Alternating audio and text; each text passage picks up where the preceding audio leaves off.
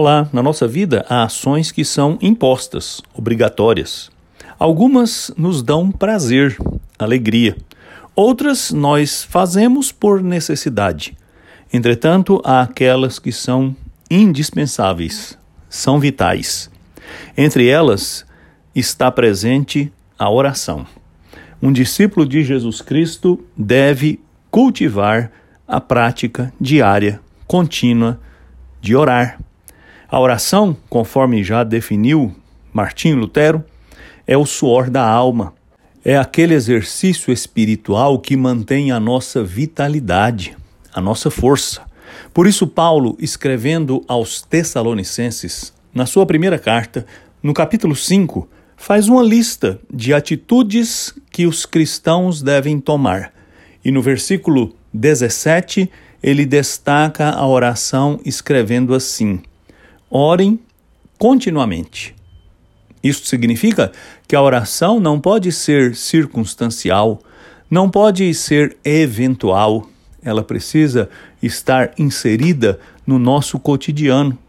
Assim como nos alimentamos diariamente, mas assim como respiramos, pois sem o fôlego não há vida. A oração é este fôlego da nossa alma que nos mantém ligados a Deus, o nosso Pai, que nos alimenta da Sua presença, que nos permite derramar aos seus pés as nossas dores, os nossos temores e também expressar as nossas alegrias, a nossa gratidão. Por isso, Paulo diz: e nós faremos bem em atender. Ore continuamente. Ore hoje. Ore agora. Reserve alguns momentos no seu dia em que você possa se dedicar à oração, falar com Deus e, em silêncio, ouvi-lo falar com você. Eu tenho certeza que esta prática haverá de transformar a sua vida. Orar é indispensável, portanto, ore hoje.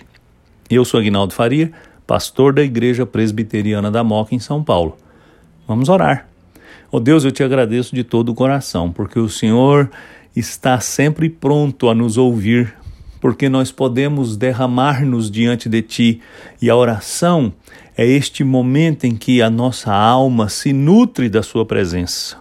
Ajuda-nos a entender a importância, a necessidade vital desta comunhão contigo e assim fortalece a nossa vida. Eu te peço em nome de Jesus. Amém.